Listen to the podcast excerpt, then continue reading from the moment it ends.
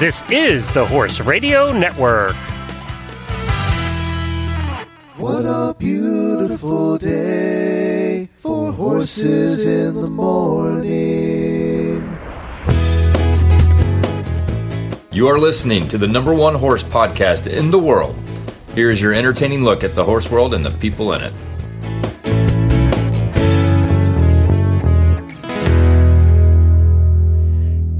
Morning, everybody. I am Glenn the Geek from Ocala, Florida.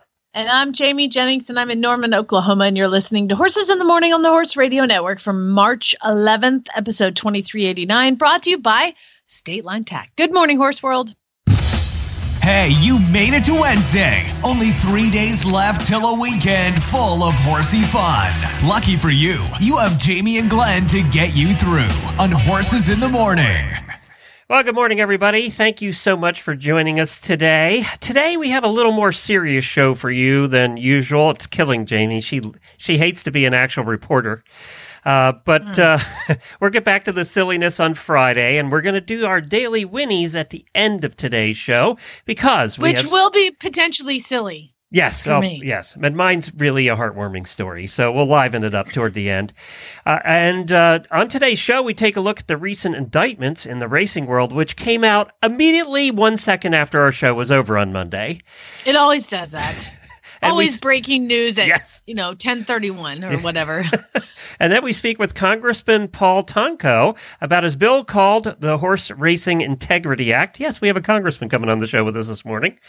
We have Professor Daniel Mills joins us from England to share with us his research on weaving. Uh, Jamie had a weaving horse here a while back, and I know some of our listeners do have posted as well. And then also the coronavirus has started to affect the horse world in a big way. So we're going to cover that toward the end of the show.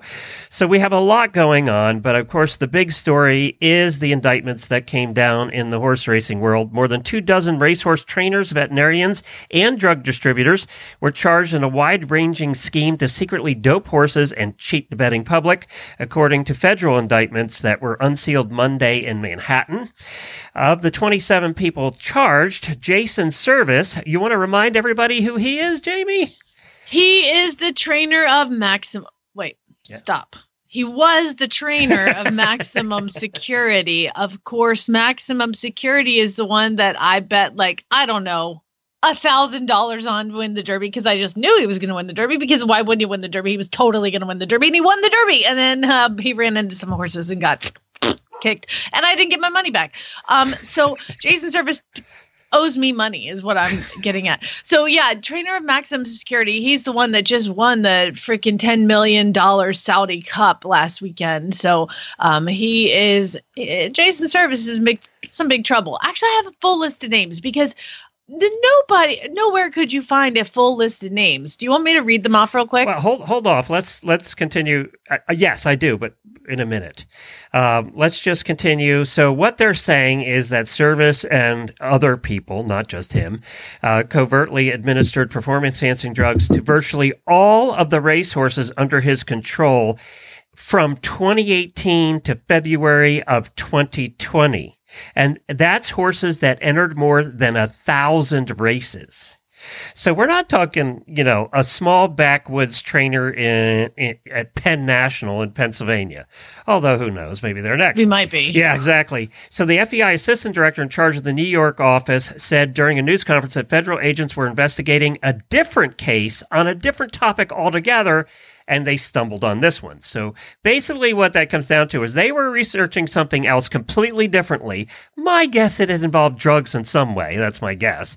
And that they probably had wiretaps and they heard conversations and that led them down this path and then what happened is they went and got wiretaps and they've been working on the inside and apparently been working on this case for a while uh, and followed followed the money, followed the drugs in this case, and that's where they came down, arresting 27 people all at the same time. There are apparently many, uh, many law enforcement agencies involved in this: the FBI, state police in various states, various uh, uh, the, the Manhattan District Attorney's Office, obviously, and the federal office. There was a whole bunch of people involved in this, so it is not a small thing. This is one of the And this is biggest not things just to happen in a long time. This is not regular performance enhancing drugs either. This is they were working really hard to get performance enhancing drugs that they don't have tests for. They're always morphing the way to cheat, right? So Well, and- this and- is just a new way to cheat. and Jennifer researched that yesterday, and Jennifer, you said they actually put drugs in the cocktails. We'll call them cocktails. They put drugs in the cocktails to hide the bad drugs, right? They're masking them. Well, the the the point being that you give um, illicit drug A to a horse, you have two things. You can you can they test for it, or actually you have three things. Can they test for it? Do they test for it? And the third one is by giving drug drug illicit or otherwise B to the horse at a specific time, can you cover up the drug that they can or will test for? Those are the three different ingredients that I got out of reading through the indictments, which are in legalese, which I do not fully understand, but apparently they came at it from all three directions. Can will they test for it? Because there is a test. Can they test for it? Because some jurisdictions test for a drug and some jurisdictions don't test for a drug, legal or otherwise. So it's a very, very complex process to go through all of this. And I encourage anybody who's curious about the details and how involved this really is and how difficult it is going to be to prosecute to read through that because it was just cray cray. Arthur Conan Doyle got nothing on these guys. And, you know, Wow. Jamie, instead of reading all the names right now, I th- the most shocking thing are the quotes. On June, fi- and I know you have some, but on June 5th, 2019, Maximum Security was drug tested at Monmouth Park in New Jersey as Servis was preparing him to run in the Pegasus Stakes. In a phone call intercepted by authorities with one of his veterinarians, Kristian Rhein, Servis indicated that Maximum Security had received a shot of the cocktail, a compound drug aimed at to enhance performance. So whether there was a question about Max, Max I saw that po- one post. Well, are we sure Maximum Security got him? Yes, is the answer. And again, that's no fault to maximum security, man. I, I just it's but heartbreaking. take? But is it like you know? Is it like some of the cyclists and, and some of the other things that have happened? Do you take all those winnings away? Do you take his? You know, he was drugged. Uh, I don't know. I don't know what they do. I mean, you could you could make an argument for taking that away, but then what if the second horse and the third? You know, there it, it just it. This is a huge snowball that's about to start rolling down the hill. If you start taking victories away from horses, because then they then the, the people have to pay that back, and then they have to split that money between the second and third and fourth. Oh my gosh, what a Well- nightmare well, that will be. You Um, have probably one of the most damning quotes. I think. Oh my god. I have I have let me let me just read a couple here. Um on a March 2019 phone call with Navarro, Servis said, this is Jason Servis, a trainer for Maximum Security said, I've been using it on everything almost. And Navarro stated he had more than 12 horses on SGF 1000 before saying, I don't want to talk about it on the phone. Uh, there's a lot of curse words. Maybe he should have thought about that before he talked about it on the phone. Yeah, you you just did. um, another guy, Grosso, uh, allegedly consulted with a guy named Guido. Of course, his name is Guido. After an unidentified Guido runner suddenly died, Grosso suggested that Guido, quote, probably overjuiced him and said that horse deaths as a result of excessive doping are not unusual. Quote, I've seen that happen 20 times. It seems that um, at least one owner was aware of Navarro's drug program because the indictment makes reference to a call with unidentified operators of a racing stable based in California about a horse named Nanush. The owner asked if Navarro was, quote, giving him all of the blank uh, and asking, Is this horse jacked out? Is he on the pills or what? To which Navarro responded, Everything. He gets everything. And then one intercepted phone call between Surick and Tannuzzo, which I'll go over those names in a second. Surick said, You know how many effing horses that effing Navarro killed and broke down that I made disappear? You know how much trouble he could get in if they found out. And this is in quotes the six horses we killed.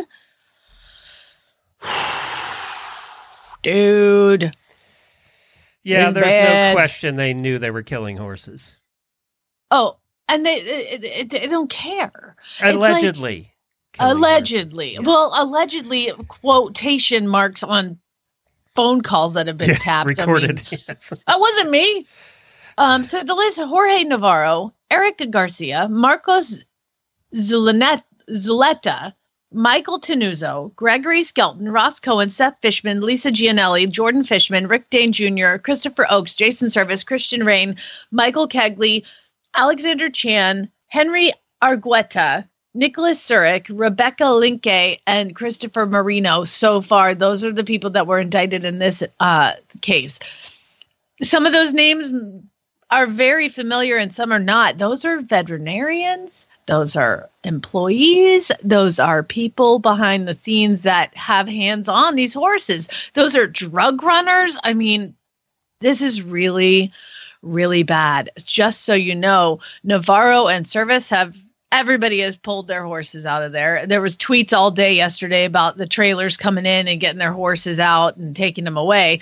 It remains to be seen who actually knows what, and I'm sure that this is just going to keep going down. But oh my gosh, this is a total nightmare. A total nightmare for everybody, all the horses that have been dealing with this, and the racing industry having to deal with this. But you know, maybe this explains a lot of the crap that we had going on last year. How many of these horses have been Well, going through this? I, I will say that a report came out by the California Horse Racing Commission yesterday, also, uh, in, in the study about all the horses that died from December 30th, 2018 to March 31st, 2019, all those fatalities that happened in Santa Anita. And they determined that there were no illegal medications used on the animals and that 39%. How do they know? They can't detect it. The whole point is it's Yeah, well, undetectable. I'm, I'm just telling you what the report said. They blamed it on the weather. I mean, that's what they blamed it on.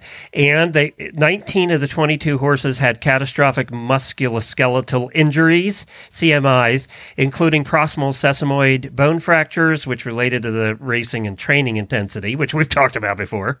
Um, 21 of the 22 cases showed evidence of pre existing pathology, which means they already had cracks in their bones by the time they raced. Uh, they have a 77 page report that they issued there, but basically they blamed it on the weather. And now I did notice that Santa Anita, anytime it's going to rain, they they're like this weekend. I think they canceled races. Um, but they're they're saying this was not drug related. However, you're absolutely correct. Drugs they could test for or did test for. Obviously, there could be drugs that they didn't test for. Uh, you know, that's something I don't know.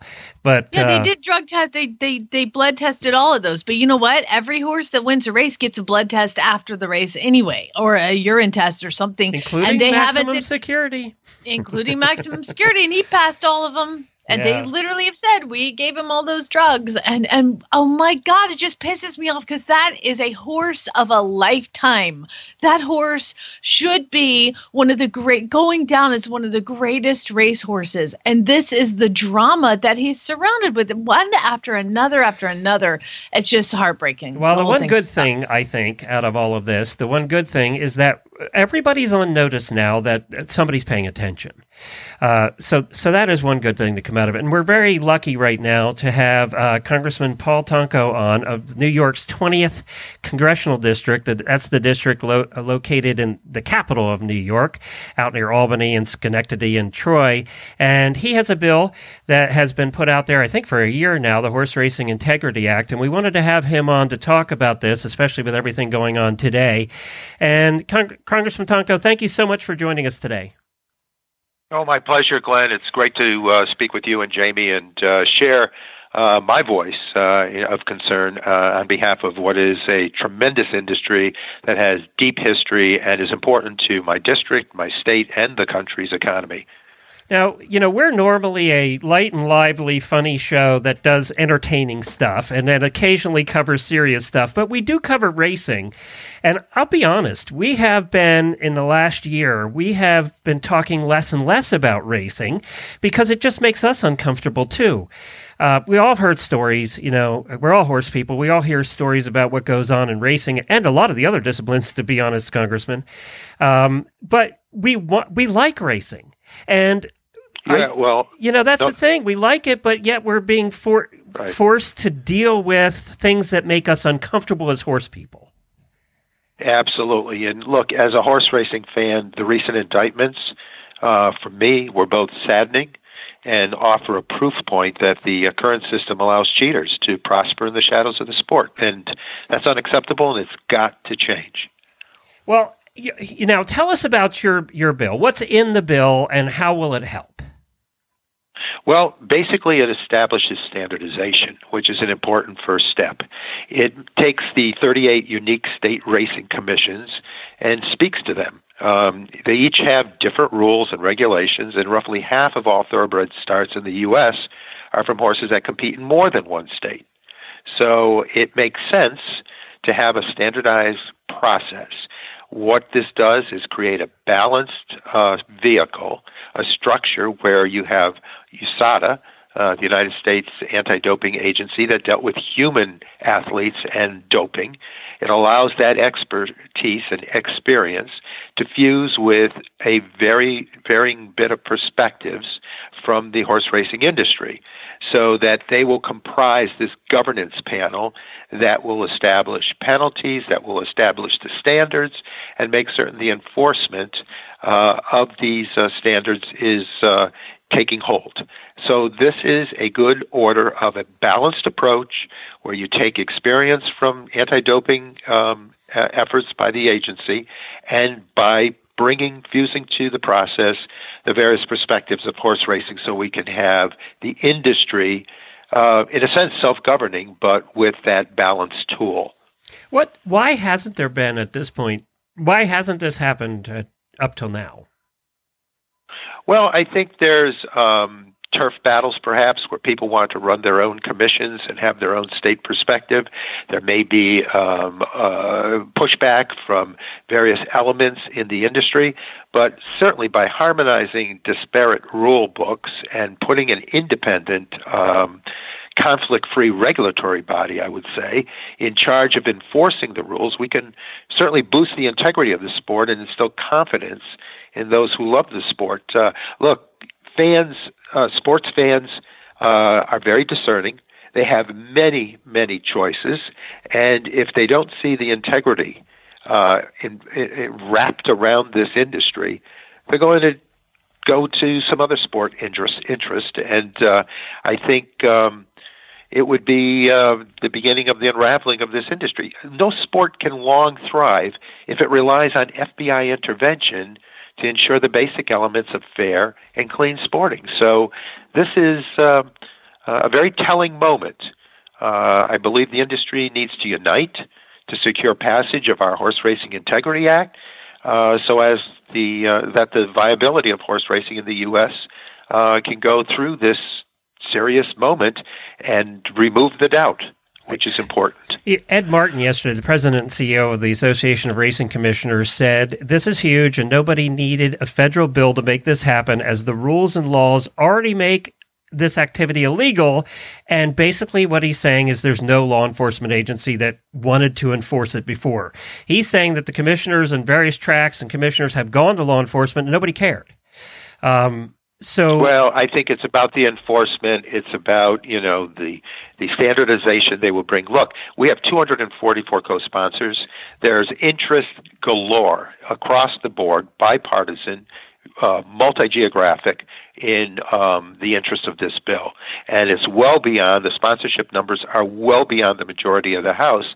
And I'm confident that this news will help push us over the finish line because people believe there needs to be this protection. Look, this is about focusing on the equine athlete, the epicenter of it all that athlete and the jockeys are at risk if we don't have standardized testing and the uh, enforcement of penalties that will accompany those standards. Um, it's an industry that has great impact on our economy.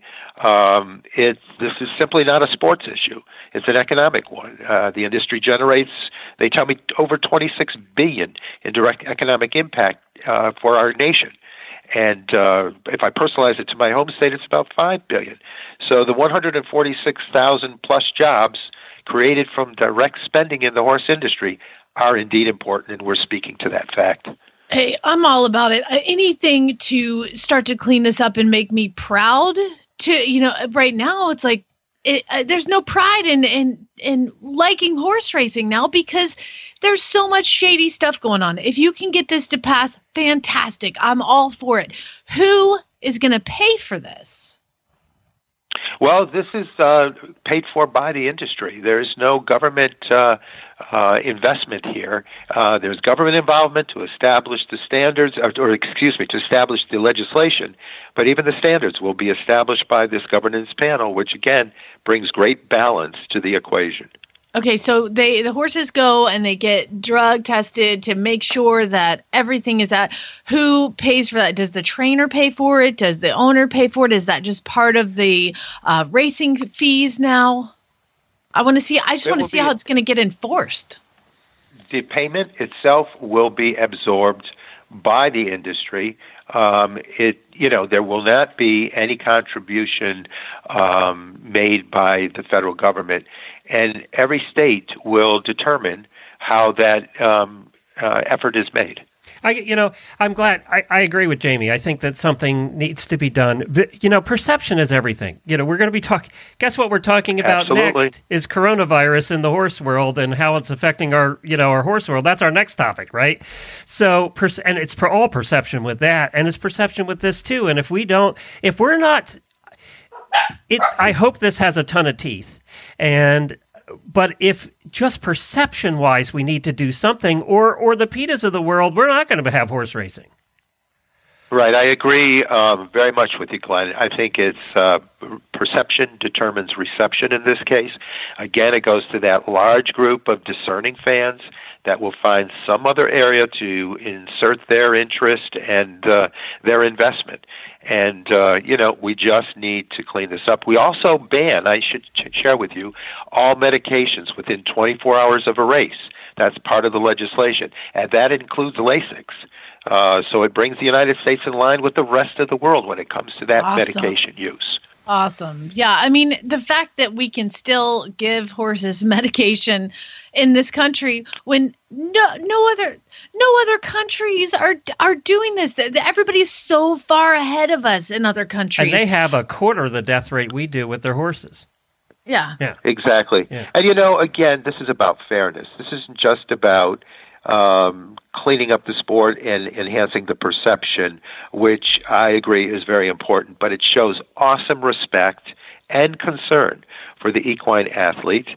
That um, you know, if if a human athlete wants to do the drug thing, take on the risk, take on the uh, embarrassment and the consequences.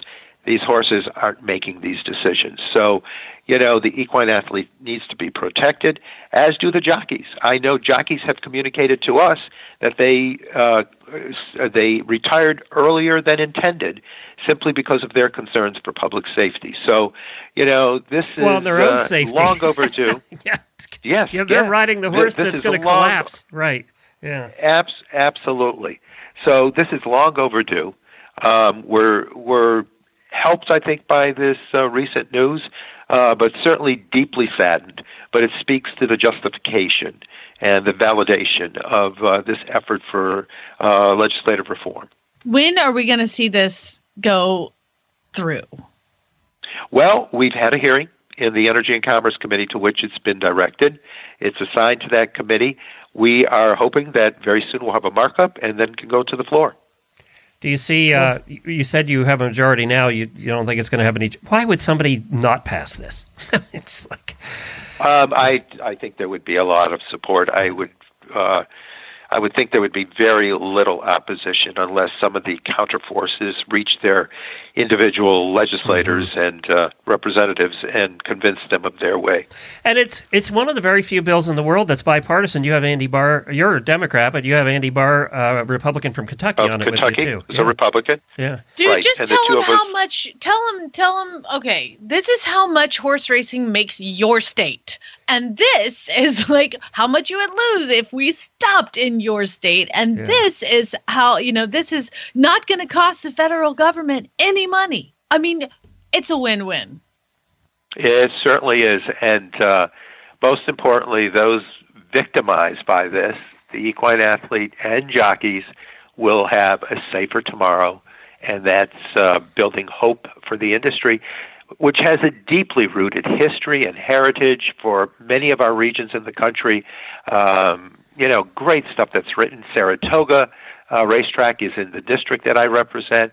Um, tremendous stakes winners over the years, and you know, just all wonderful industry that needs to be uh, addressed. I think by this runaway doping that um, has just uh, allowed for cheaters to prosper.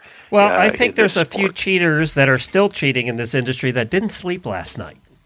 Um, and let's hope Well- that makes an has an effect too, right? Um, well, we sure hope so. Yep. Let me ask how what how can our listeners what can they do to help this move along? I think they should call their individual legislators, ask them to sponsor the bill if they yet have not, and then to get behind the push. Because with uh, public sentiment on your side, I agree uh, with former President Lincoln that the people decide what gets done, and they still do generate the activity. Uh, What? Okay. So before I let you go, our next topic later on, as I said, is coronavirus. How concerned are you? I just noticed that the New York half marathon got canceled. You know, I'm concerned for the economic impacts in our world. You know, in the horse world, uh, all the way down the the food chain, uh, and I'm sure you have to be concerned in every which way. Absolutely, and I would just hope that on the federal level, on the national scene, we would submit to the thinking of scientists like Dr. Fauci and agencies like um, the CDC to guide us and to not turn this into a political messaging that is built on um, half truths at times. Um, we need to embrace the evidence. We need to put together a plan that really has all Americans, all members, uh, all uh, residents of the U.S. responding accordingly.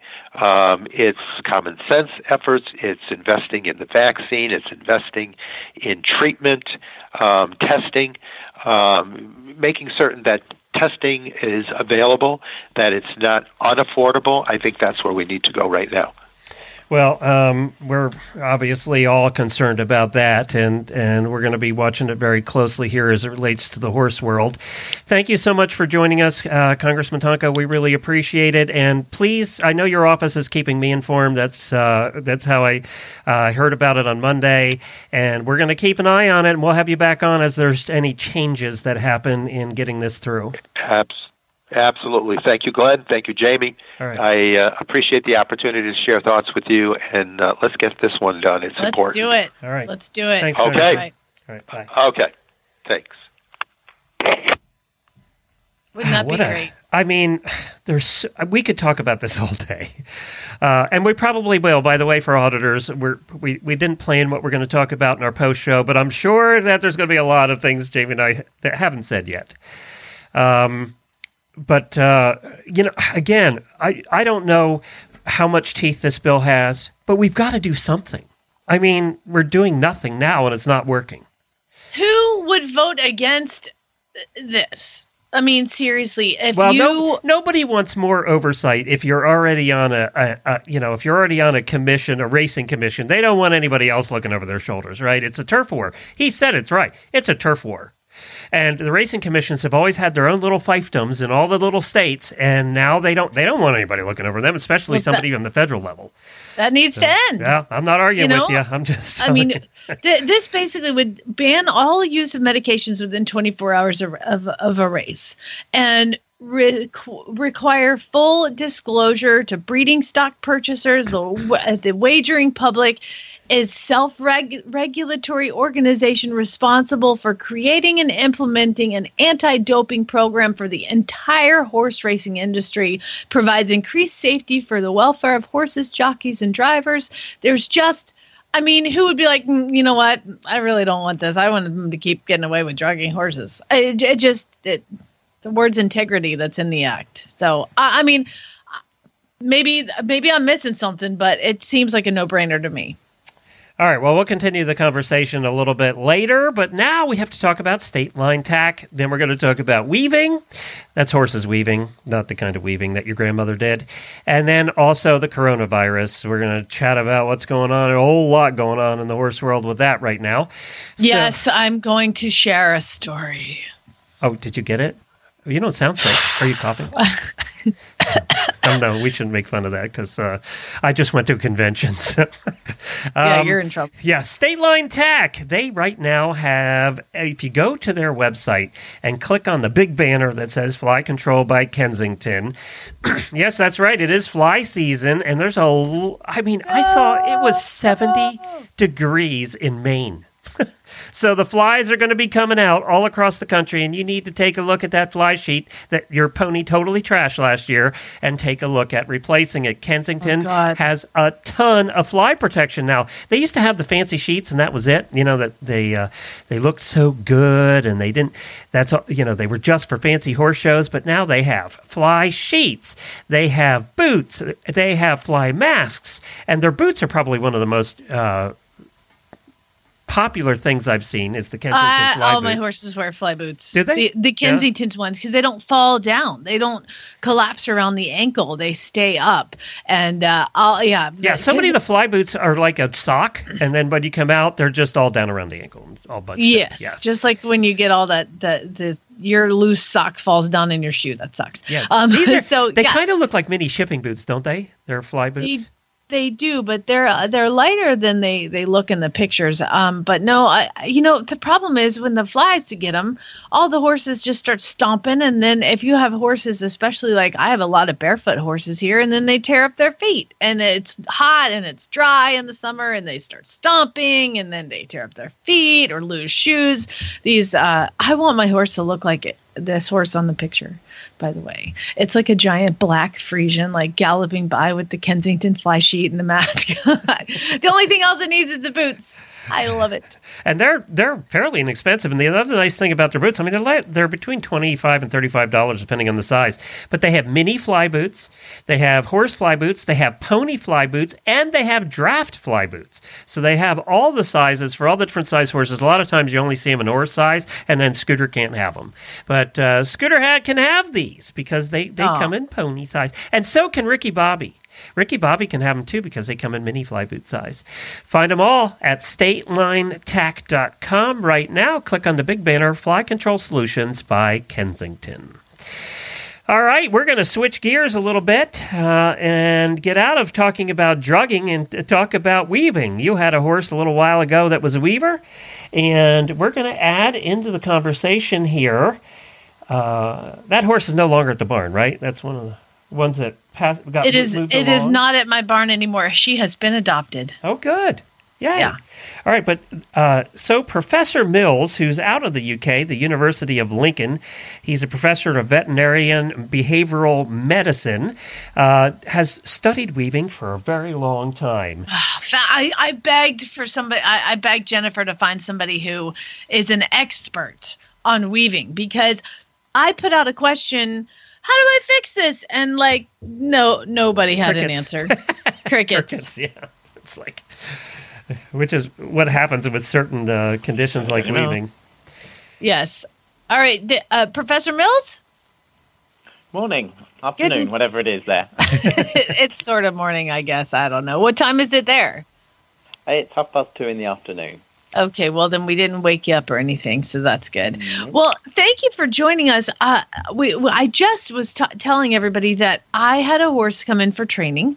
That, I mean, poor thing. I just felt so bad for her brain because I just she just weave and weave, weave back and forth, back and forth, and back and forth, and back and forth, and I really was. I I started reaching out to people around like why do they do this how can i fix it and nobody had any answers and uh, is it dr mills or professor mills Oh, whichever, doesn't matter. I have a PhD. I'm also a professor. yeah. all of those things Professor or Dr. Daniel Mills. is easiest. We're going to go Daniel's with Professor easier. Doctor. Yeah, I like so dr mills tell us um, first of all in case somebody doesn't know what is weaving So weaving's generally when um, a horse is confined and it sort of rocks from side to side. You might see the head sort of swaying quite a lot. Um, sometimes what the horses do, they sort of seem to be walking on the spot as well. Um, sometimes they seem quite stationary with their feet, but because they're swaying their head so much, they are actually shifting weight between their feet and because of the way the head moves, also between their front feet and their back feet as well. okay we got we've got that was a really good picture to paint. Why the hell did they do it? Okay. So the first thing I think to appreciate is that um, it's these repetitive behaviors in horses. They are remarkably common, and we shouldn't all lump them as one type. You know, people often say, "Well, it's a stereotypy, and stereotypies are due to boredom." One of the problems is if you make those sorts of generalizations, then your understanding becomes very general. Um, there's some really sort of fascinating work, and there's a couple of important things to appreciate because there may be different forms of weaving with different for different uh, uh, slightly different sort of underlying mechanisms. So you're probably also familiar with cribbing, crib biting, yeah? Mm-hmm. Where yes. the horse grabs an object and appears to swallow air and things like that. That's also called a, a stereotypic behavior or a stereotypy. One of the problems in the scientific literature, I don't know how long we've got to talk about this, but I could talk for all day long. um, um, but I'll speak fast because I'm speaking to Americans, aren't I? So you, you, can cope with, you can cope with it quick. But anyway, so one of the problems is some of the work, fundamental work, has been done on cribbers, and people have then said this applies to stereotypies in horses, and it doesn't. It seems to be that cribbing is quite different. What's going on in the horse's brain? Cribbing seems to have much bigger changes in the horse's brain than weaving. That said, there may be a form of weaving, and if your listeners have a horse that fits this profile, be quite interested. If you've got a horse that seems to weave in the middle of a field where there is, are no barriers, that may be like a lot of horses that are cribbing. It basically means that the behavior has become completely divorced from the triggers. But the vast majority of horses that weave, and in the work we've done, we've had horses that have been weaving for 11 years, and we have introduced a mirror into the stable and they've stopped within 24 hours. And actually, what that tells us is that the vast majority of horses that are weaving are still responding to the environment. And we think that basically what it represents is frustrated locomotion. So the horse wants to engage with something, but it can't because it's locked in by a stable door, mm. half a stable door. And so it's motivated, you know, and starts to take those steps, but can't go anywhere. Now, if you think about it, horses evolved as plain living herbivores with big open spaces. Their brains are not probably very well adapted to solving barrier type problems. It's just the way, you know, the environment they've been brought up with, mm-hmm. um, even from an evolutionary point of view. Now, what we think happens with a weaving horse is something motivates it to want to be out of the stable, and it can't do it, and so it tends to walk on the spot, and it does the shaking of the head. And the more you do a behavior, you know, if you ride, you know, if you can remember the first time you got on a horse, you you focused on not falling off, probably, yeah, mm-hmm. right. As you become a more skilled horseman or horsewoman, so things naturally become easier your balance becomes better and things like that. That's a normal process. But what the brain does is as you learn a skill, so you start to sort of streamline. The more you do it, you know, if you play tennis, you get your serve right, you practice it again and again, it becomes easier to do. Right. So the brain is naturally geared up to this streamlining process that if you do something again and again, it simplifies it. Now, if you think about it, you've got the horse that wants to be outside and he can't get outside, so he's sort of walking on the spot. And over time, what we think happens is that starts to streamline a little bit. It becomes, eh, are you saying like it becomes habitual? Yeah, it sort of becomes habitual, but it often can become simpler as well. Oh, so it becomes easier. It's easier just to, to move my neck back to do and forth it again my and whole again. body. Exactly. Yeah. So you need Yeah. so you need less and less stimulation to do it. So the horse does it more and more. So that's one of the things that we think goes on. Now, the neat thing is, we found many years ago that if you put a stable in the mirror or give them increased social contact, then the weaving drops down markedly, assuming this is a horse that likes other horses. And again, you know, after we did our work on the mirrors, we had some people contact us and said, well, the mirror doesn't work for me. And we've talked to them and they said, well, yeah, my horse doesn't like other horses. Well, it's probably not a good idea then to show it another horse. So um, why, why, yeah. why does the mirror work? It just makes them So- think that they have another horse in the stall with them? So the the thing with the mirror, um, as we've sort of done the work over the years, our views have slightly changed. Initially, we thought it was something specific about the social stimulus. My thinking now is actually it's just a distraction, because the horse is focused on something outside. When it sees another horse, and that's why the position of the mirror is quite important. You put it quite close to the entrance of the stable, so when the horse is about to weave, it can see that other interaction. Mm-hmm. Yeah, it can see the other horse and it breaks off into another interaction. Particularly for weaving, other forms of distraction may reduce weaving as well. So it's not specifically about the horse. It just so happens that the image of a horse is quite an interesting thing for a horse and it a- enables it to switch off because it's got into this state whereby it just gets fixated on something. Does that make sense?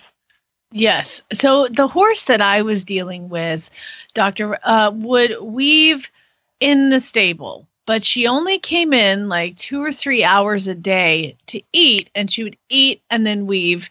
And then I put her out in a pasture with her friend, and she's walked. She's walked the fences. So she Okay. never had any rest. Yeah, so fence walking is, is a slightly different condition. They are related, but it is a different condition when, with fence walking. Um, uh, you know, quite often you see fence walking more commonly on relatively small paddocks or if they're relatively barren paddocks, if you're restricting grazing and factors like that. But again, it's about frustration of locomotion. Certainly in the UK, if you pick up most books on designing your stable block, they say put all the stables facing in so the horses can see each other, so they've got some company. Mm-hmm. That's probably the worst thing you can do if you think about it. Imagine Really? your favorite cake is in front of you and it's under a massive glass dome that you can't lift up. How are you going to feel? I've got all the cues of another horse across the yard, but I can't interact with you because horses want to groom each other and things like that. So, in behavior, we we talk about two phases of behavior. There's the sort of um, what we call the appetitive phase. As you start to do something, it, you keep doing it and you get positive feedback. And then when you achieve your goal, you get to what we call the consummatory phase. That's when you get negative feedback. So again, you know, if you're going to, um, if perhaps you're doing some work at home, if you're just about to start the work and your partner says to you, let's go out down to the restaurant, you might say, yeah, that's fine. But if you've got into it by 10 minutes, 15 minutes, half an hour, then you're going to find it harder to say, no, I just want to finish this up. You know, you, you're going to want to finish it off because you, you're in that, con- uh, you're in that uh, appetitive phase when you've got positive feedback. If you're close to the end, you'll say, yeah, okay, we'll go, but in about 10 minutes. And we have that sort of cycle. And the problem with weaving is the horses are getting caught in that early phase of positive feedback. So it becomes more and more intense as well. And that's what we think is going on in this situation. So you need quite powerful distractors to break them out of the cycle. So, do you think that having a fully closed enclosed stall would would take away some weaving? Well, the problem is then what is what is there for the horse? From an evolutionary point of view, you know, brains uh, brains have evolved. Partly, the big challenge that they have is how do I do everything I have to do in the time available? That's sort of in the wild situation. I've got all these priorities that I have to do. How do I prioritize them? Sounds in like the me. domestic situation, yeah. Well, in the Sounds like you. domestic situation, though, it's slightly different. Actually, if you feed the horse, you limit its reproductive opportunities, you water the horse, then actually the, the brain is faced with an unusual problem. How do I fill the time of day? And it becomes much harder. So that's why enrichment, I think, for horses that are kept in stalls are really important. What's an interesting bit of work done by um, another group found that horses kept in tie stalls next to each other showed hardly any weaving and things like that because they could interact with the horse next door. Now, a lot of people would look at that and say, well, that's a much more barren environment. That's not good for the horses. But they've got that opportunity to interact, whereas in a small box, and there's a great danger that we're anthropomorphic about it, and we, you know, we see it and we think sort of, well, that looks comfy and cozy. Yeah, it does from a human point of view. But remember, horses want to see big horizons. They want to know they're safe. Um, they they want that space. So actually, confinement can be quite intimidating to a lot of horses. Yeah, I would imagine. I mean, I, I wouldn't think closing them up would help at all. Um, but you're saying that looking out, they still weave. And it's interesting to note that the horse that weaved in my house had his had her head out. We have the Dutch door, so the top door opens, Mhm. and she would hang her head out this door, the the top of the door, and weave. And when I closed the door, she didn't weave. So we did some work. We never published this bit of work, but because it was quite complicated, uh, the analysis and sort of because of the complications, the sample sizes were quite small. We looked at the effect of yeah, putting up bars to stop the horses weaving, okay, on horses, and we saw first of all we saw two effects. We saw those horses that just seemed to take a few steps back and in effect weave, but no longer with their head outside the door. Mm-hmm. So from the outside, it looks like the horse has stopped weaving, but the horse is doing it. He's just doing it inside the box. Right. Yeah. Then you had those horses that didn't seem to weave. Now, the, the this is where the real complication comes. We also looked at the heart rate of these horses, and what we found is that those horses that were not weaving because the grills were up and they had stopped, as opposed to weaving behind the grill, at about the time when you would expect them to start weaving, just before they're being fed, their heart rates went up a lot more than the others. It, as if they were, you know, even more frustrated with the situation. So we've got to distinguish between what we see and, you know, what we think might be going on in the horse's head uh, in those situations. Wow. I mean, this is like big brain stuff. This is just so basically what you're saying is they're they're just gonna can we can we stop it? Can we fix it? What what Right. what's the end what's the end result of your study? So I think that um, I think the key thing here is to think about enrichment. You know, and enrichment is not actually a complex environment. Enrichment is basically unexpected positive reinforcement. Something nice happened and I wasn't expecting it. That's enriching. It's not mm-hmm. about having more complex environments. So you will see lots of toys on the market, you know, boredom busters and things like that. They're quite interesting because, again, if you look at some of the feeding toys for horses where they have to manipulate them to get food out, it will reduce some of these repetitive behaviors, but it will also make some, and particularly things like cribbing, quite often those horses will get worse because that's cribbing is associated with the frustration of feeding. So giving them, if you're a horse, it's not difficult to find your food. Turn your head down. Oh, there it is. It's called Mhm. grass. Yeah. yeah. So most of the foraging devices they were originally developed for pigs. Well, pigs root; they can't see their food and whatever. So it's it's sort of you know. Um, so from that point of view, we've got to think very carefully. We want unexpected positive reinforcement. How can we do that? And there are people who now starting to develop brain games for horses and things like that. So there are manipulations that they can do, and they want to be varied. Um, so again, it doesn't become just a habit and they can be much more enriching. As I said, the, the stable mirror can work very well. Um, How about how about a suggestion I got from uh, Monty Roberts was to just get a goat. Would that be Yeah. something? yeah, social social companians, absolutely. You know, they they adapt well. yeah, but then you're social stuck with a goat. I, mean, know there is that's what I told him. I was like, I'm not getting a goat. Goats are good. Goats are good. Just get a small horse or whatever. You Yeah. know? There's plenty of retired horses that need a home. I'm sure. You know, Oh, certainly in the you. UK. You know, get a donkey.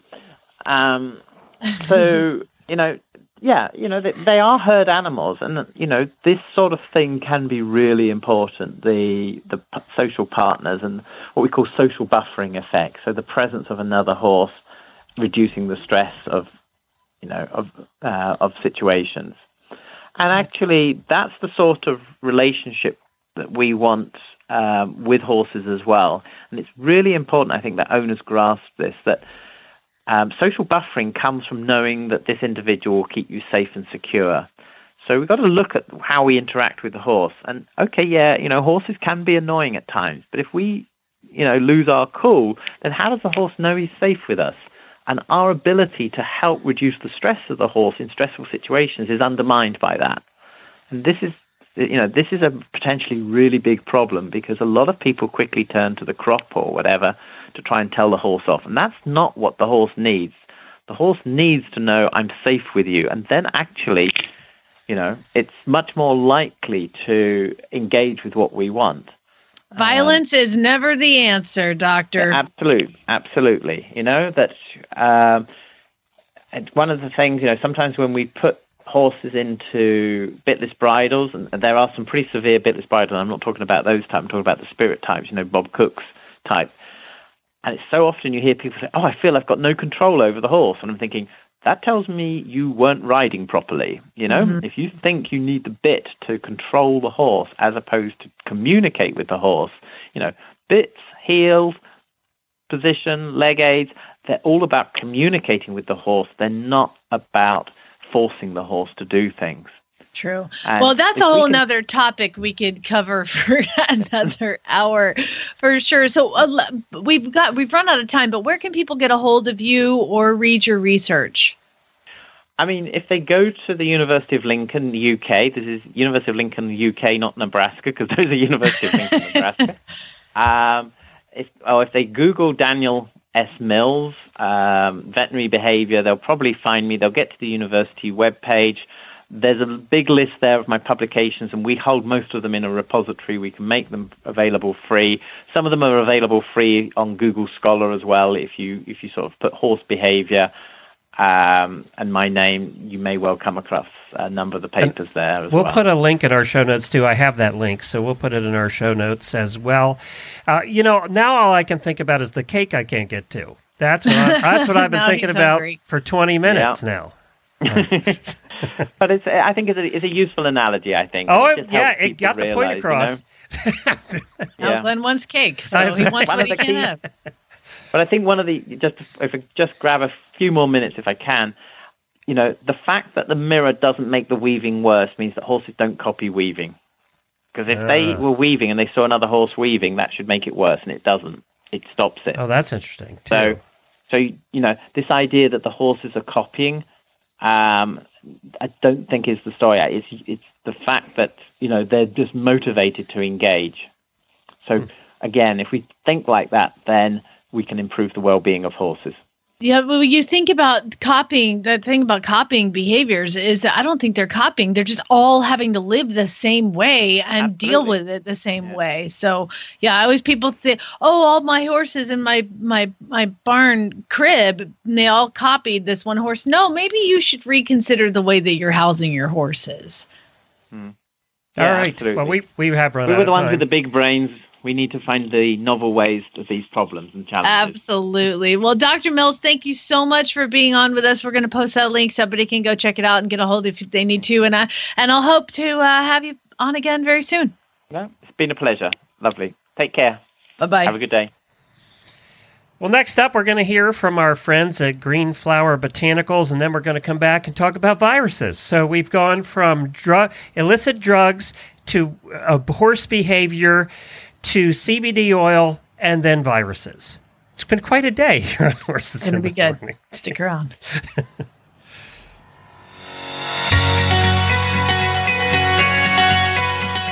And now our own Dr. Wendy Ying speaks with Roger from Green Flower Botanicals in a series we call CBD Oil 101. In our continuing series on CBD oil, we're going to discuss how we can use CBD oil to help us with arthritis and sports injuries in people, horses, and dogs. Roger, how can we use this as part of our protocol to help with arth- arthritis pain?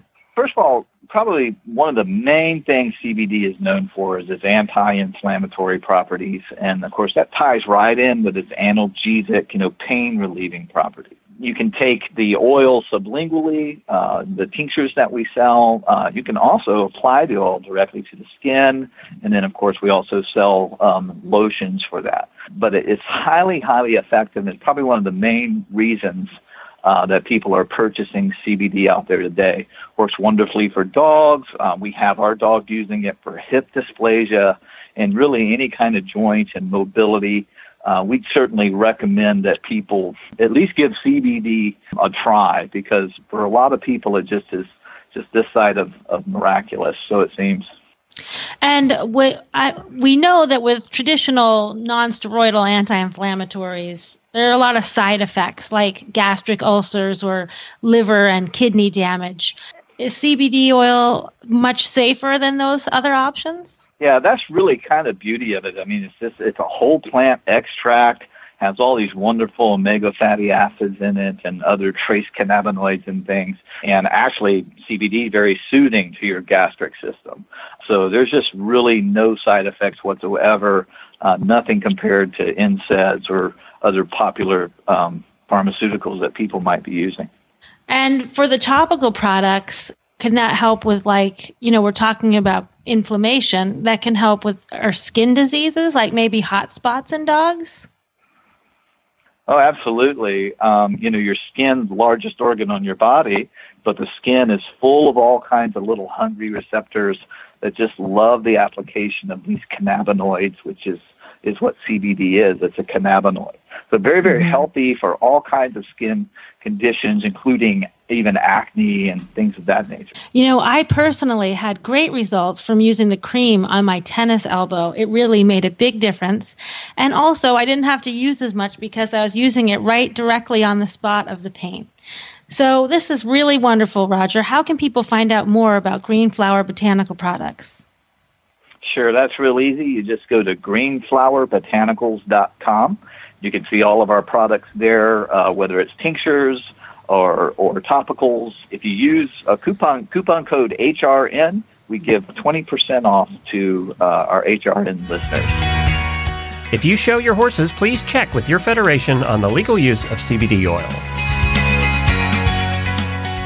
Thank you to Green Flower for their continued support of Horses in the Morning. Well, uh, coronavirus. So I said we talked about this a couple weeks ago, and then last week been talking about it about once a week, and I mm-hmm. said that it, you know, forget people getting sick and dying. I mean that's bad. I'm not saying that's not bad. That's bad. But the real effect of this was going to be economically, and, and we're starting to see that now in the horse world. I'm going to be doing posts as often as I can on the Horses in the Morning Facebook page. I did one this morning. If you want to go check it out and share it. Uh, of all the events that have been canceled so far. Uh, and we're talking some big things. So, the American Quarter Horse Association announced cancellation of its convention. That is the largest convention in the horse world. The American Quarter Horse Association it has about 300,000 members, and they do one of the largest conventions. Now, they do get people coming in from around the world, too.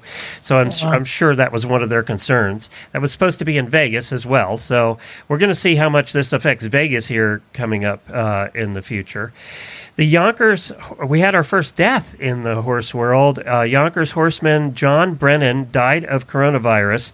Uh, that Yonkers, of course, is in New York. Uh, they canceled racing there. That's standardbred racing. They canceled racing there for the next couple of days. The president of the racing association there that John worked with is now sick and he's not young either. Um, so uh, I think this John Brennan who died was in his 70s, maybe, uh, but. The apparently it's word has gotten out that the president is now sick. They thought he either got it from where John did or he got it from John. I'm not sure where John got it from. So that's you know one of those questions too. The Emirates Racing Authority announced that spectators were banned from meets in the United Arab Emirates for several days. I think we're going to see a lot of that happening with horse shows and otherwise is they'll try and run the show without spectators. We're, we're seeing that now in sporting events. Um, I think it was LeBron James that was like, "You're gonna make us play basketball with no crowds? Yeah, I'm not playing." different. he said he wouldn't do it. He's like, "Nope, not well, gonna do You get your that. energy from that. I think baseball could do it because it's so boring anyway. Oh, but, you hush. but, but I'm not sure about basketball. I had to get that in. I was waiting to use that. You know one. what? Go to an Atlanta Hawks game and you'll see nobody in the crowd anyway. So can't be done. The USEF issued a letter yesterday saying they're keeping an eye on things. Things are going forward for the USEF events as planned, but they're obviously keeping an eye on things. Um, now in Paris, they have uh, you're not allowed to have any kind of event over, a, I think it's uh, a thousand people. So they've canceled one of the big show jumping events in Paris. The Longines Masters in Hong Kong, of course, China shut down. So uh, that one has been uh, canceled. Land Rover three day event, the one everybody's waiting to hear. Dude, I'm freaking out. Well, this is the scoop. This is what I believe in watching all of this and thinking logically about it. So, what we have is a bunch of cities Washington State now has said that nobody can have gatherings of more than 250 people. That includes church. So, Why does the number? That's such a weird number. well, this is Seattle where all the deaths are happening. So, but my my problem with this is if you're going to have a gathering with 250 people and this is supposed to hit maybe 10% of the population, you still got even if you had one person at that gathering. that's what I'm saying. Like Yeah. such a such a obligatory number. It's an like, just- arbitrary thing. I just Arbitrary, maybe they're just playing the odds. But there was a biotech conference in Boston. It came out yesterday that 70 cases have now come out of that conference. So I think be, if we see one or two more of these, you're going to see every. Well, we are seeing every conference in the world canceled right now, but you're going to see nothing. It, it- as soon as you get 70, 80, 90 cases out of one location, nobody's going to want the liability. You know, people think it's because people are worried about getting sick. It's because the organizer's worried about getting sued. So that's what where the big thing comes in. We just had a marathon cancel in New York City. Um, so I, I think where you're going to see whether three day whether Land Rover happens or not is going to come down to the state of Kentucky and the city of Lexington, and uh, you know that's many. How many weeks away is that? That's maybe eight weeks, seven weeks away. So there's a lot of time. This thing's ramping up daily now. I think you mentioned earlier testing kits are becoming more available, so we're finding out a lot more people have it than than we ever knew before because they just couldn't be tested. Uh, hospitals are just going crazy right now trying to figure out where they're going to put everybody because 10% of the people who are getting this end up in the hospital. So that's a large number. That's what makes it different than the flu and worse than the flu. I hate these reports that keep saying, well, it's not as bad as the flu. Well, it is because if you're exposed to it, you have a 99% chance of getting it. Now, many people just get a cold or, you know, light symptoms, but then there's the, the large, you know, that large, larger than normal number that are going to end up in the hospital. Uh, and the other big thing is it can live outside the body on a surface for up to seven days. That's just. I tell you, I wasn't touching escalators. I was, I was trying not to touch anything at this hotel, which is harder than it sounds, by the way. I'm not very good at that. Uh, You know, and they say, Uh, Did don't you touch- see the video of the lady who's like, she's giving some sort of talk and she's got all these papers and she's telling everybody about the coronavirus and how important it is to keep your hands washed and do not touch your face, do not did touch right your then? eyes, do not touch your mouth. And she's got to turn the page and she licks her finger and turn the page. it's hard. They said people touch their face like a thousand times a day on average.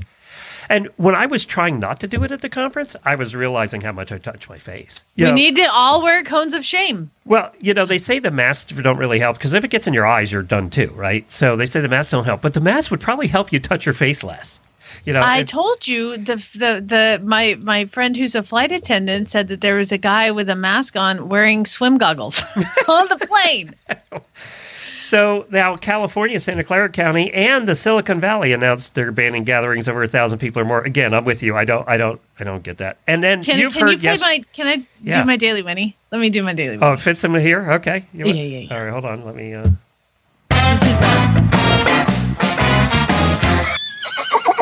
Okay, so I have a horse for sale. His name is Drax. His race name was Nuisance, and he is the calmest, quietest five-year-old off the track thoroughbred. He loves dressage. I've haven't jumped him much because he's grown so expert. Like so, he's like one of those I like. His butt's high one day and then his withers are high the next day. So I haven't jumped him much, but he is super quiet. He pops over cross rails. He is like just a lovely horse. And I have somebody who is in Texas that has been messaging me about him. I was gone over the weekend. She asked for uh, for me to hold him for her for first right of refusal. If somebody else comes along before she can get from Texas all the way up to, I've sent her videos of tacking him, of bridling, of brushing, of grooming, of feet picking, of riding, of, of forwards, backwards, over fences, everything possible. This woman has been wearing me out. And she's supposed to come today to Yeah. see him Yeah. coming from Tyler, Texas today to see him.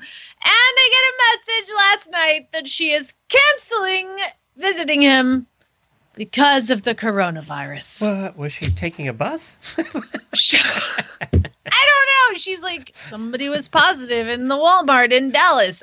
And so now I'm not coming to see him.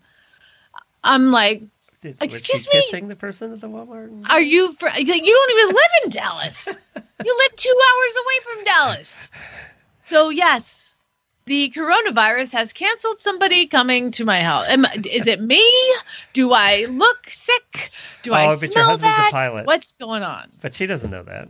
She doesn't know that she's a total stranger. I've just bent over backwards. out. And you know what? Don't lie to me. If you don't like the horse, just say, "I." You know what? Mm, Not interested. Give me some coronavirus is keeping you from coming to try a horse. Who are you kidding? What? a- Either that's true and she's crazy, or she didn't like the horse. Which either way, I don't really want you here anyway. so it's fine. It's fine. By the way, she does have a horse named Jax for sale. Yes, I do have a horse named Drax for sale. He is lovely, 16'2, five year old thoroughbred gelding, and he is super calm. He'd be a great horse for a teenager learning. I mean, he's uh, like more, you have to really push him to keep him going. And he doesn't run away, he's not super fast. And uh, yeah, he's lovely, He may have a runny 5,500. nose and a fever, but you know that. Don't worry about that. He's because- got the coronavirus, but other than that, he's totally fine. so we're going to keep an eye on this for you. I'm going to do posts over in Horses in the Morning. Uh, you know, what's funny is my personal page got a ton of shares. I think people in the horse world were just looking for somebody to gather some information and put it all in one place. So, like we did during the WEG hurricane coverage, uh, we became the authority of hurricanes for some reason. We're going to become the authority on uh, coronavirus and, uh, with the horse world. Dr. Gimenez, you remember Dr. Gimenez, uh, who By the way, all this talk, and I just bit my nail, my fingernail. See, it's impossible. Because I bite my nail. It's impossible. So Dr. Gimenez used to be on this show a lot. Yeah, actually, she's come on once a month talking about horse disaster preparedness and everything. She's kind of the resident expert on that in the country. Everybody knows Dr. Gimenez. She's going to come on a Facebook Live tonight at 8 p.m. with me on the Horses in the Morning page, Facebook Live. You'll find it there on what you should do to prepare your barn or boarding facility. What she's worried about is not necessarily people dying, but you get really sick with this. I mean, you get really sick. And what she's worried about is people not having a plan in pa- place to take care of their horses, or if or or if somebody becomes quarantined. So let's say the caregiver at the barn gets it. Now nobody can come to the barn. So do they have plans in place to for taking care of the horses how's that going to happen when when the barn gets it so it's something that you know i never thought about that before dr gimenez brought it up but then she's the one that's supposed to worry about this stuff for us and tell us about Well, we it We have her. that's why she's coming on tonight with me live on Facebook. And I think what we'll do is we'll take that audio and put it out as a special Horses in the Morning tomorrow morning so that everybody can hear it if you missed it, because I think it is an important message. So thank you to Dr. Gimenez for that. Please join us and please ask any questions. You'll be able to ask questions as we're talking, and we're, we're going to try and do this more often as we go down the line. All right, let me take a breath and do this.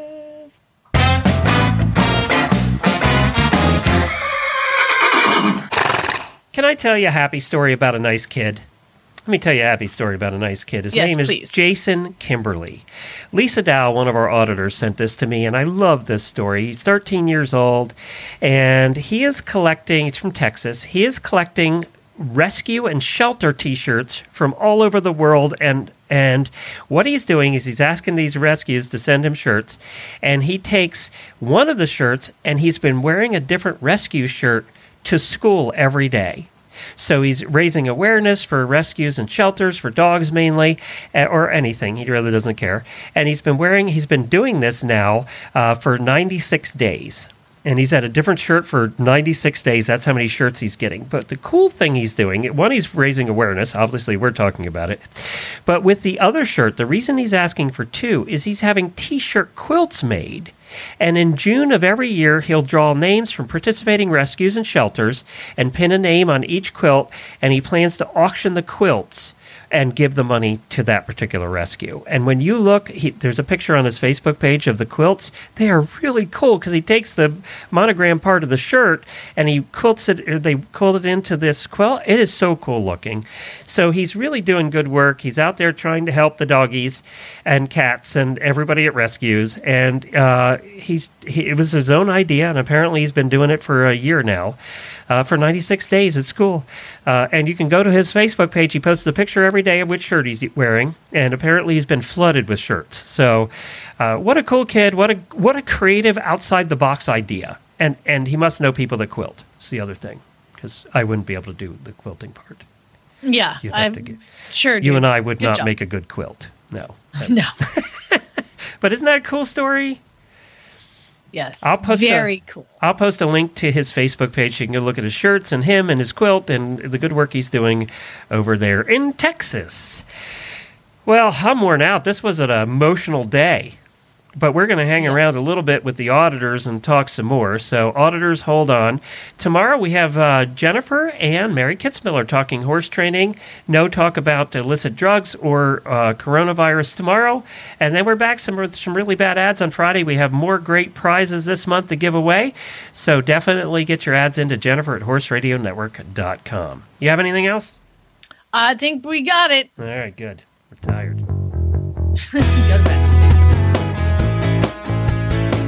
spay neuter geld. Don't forget.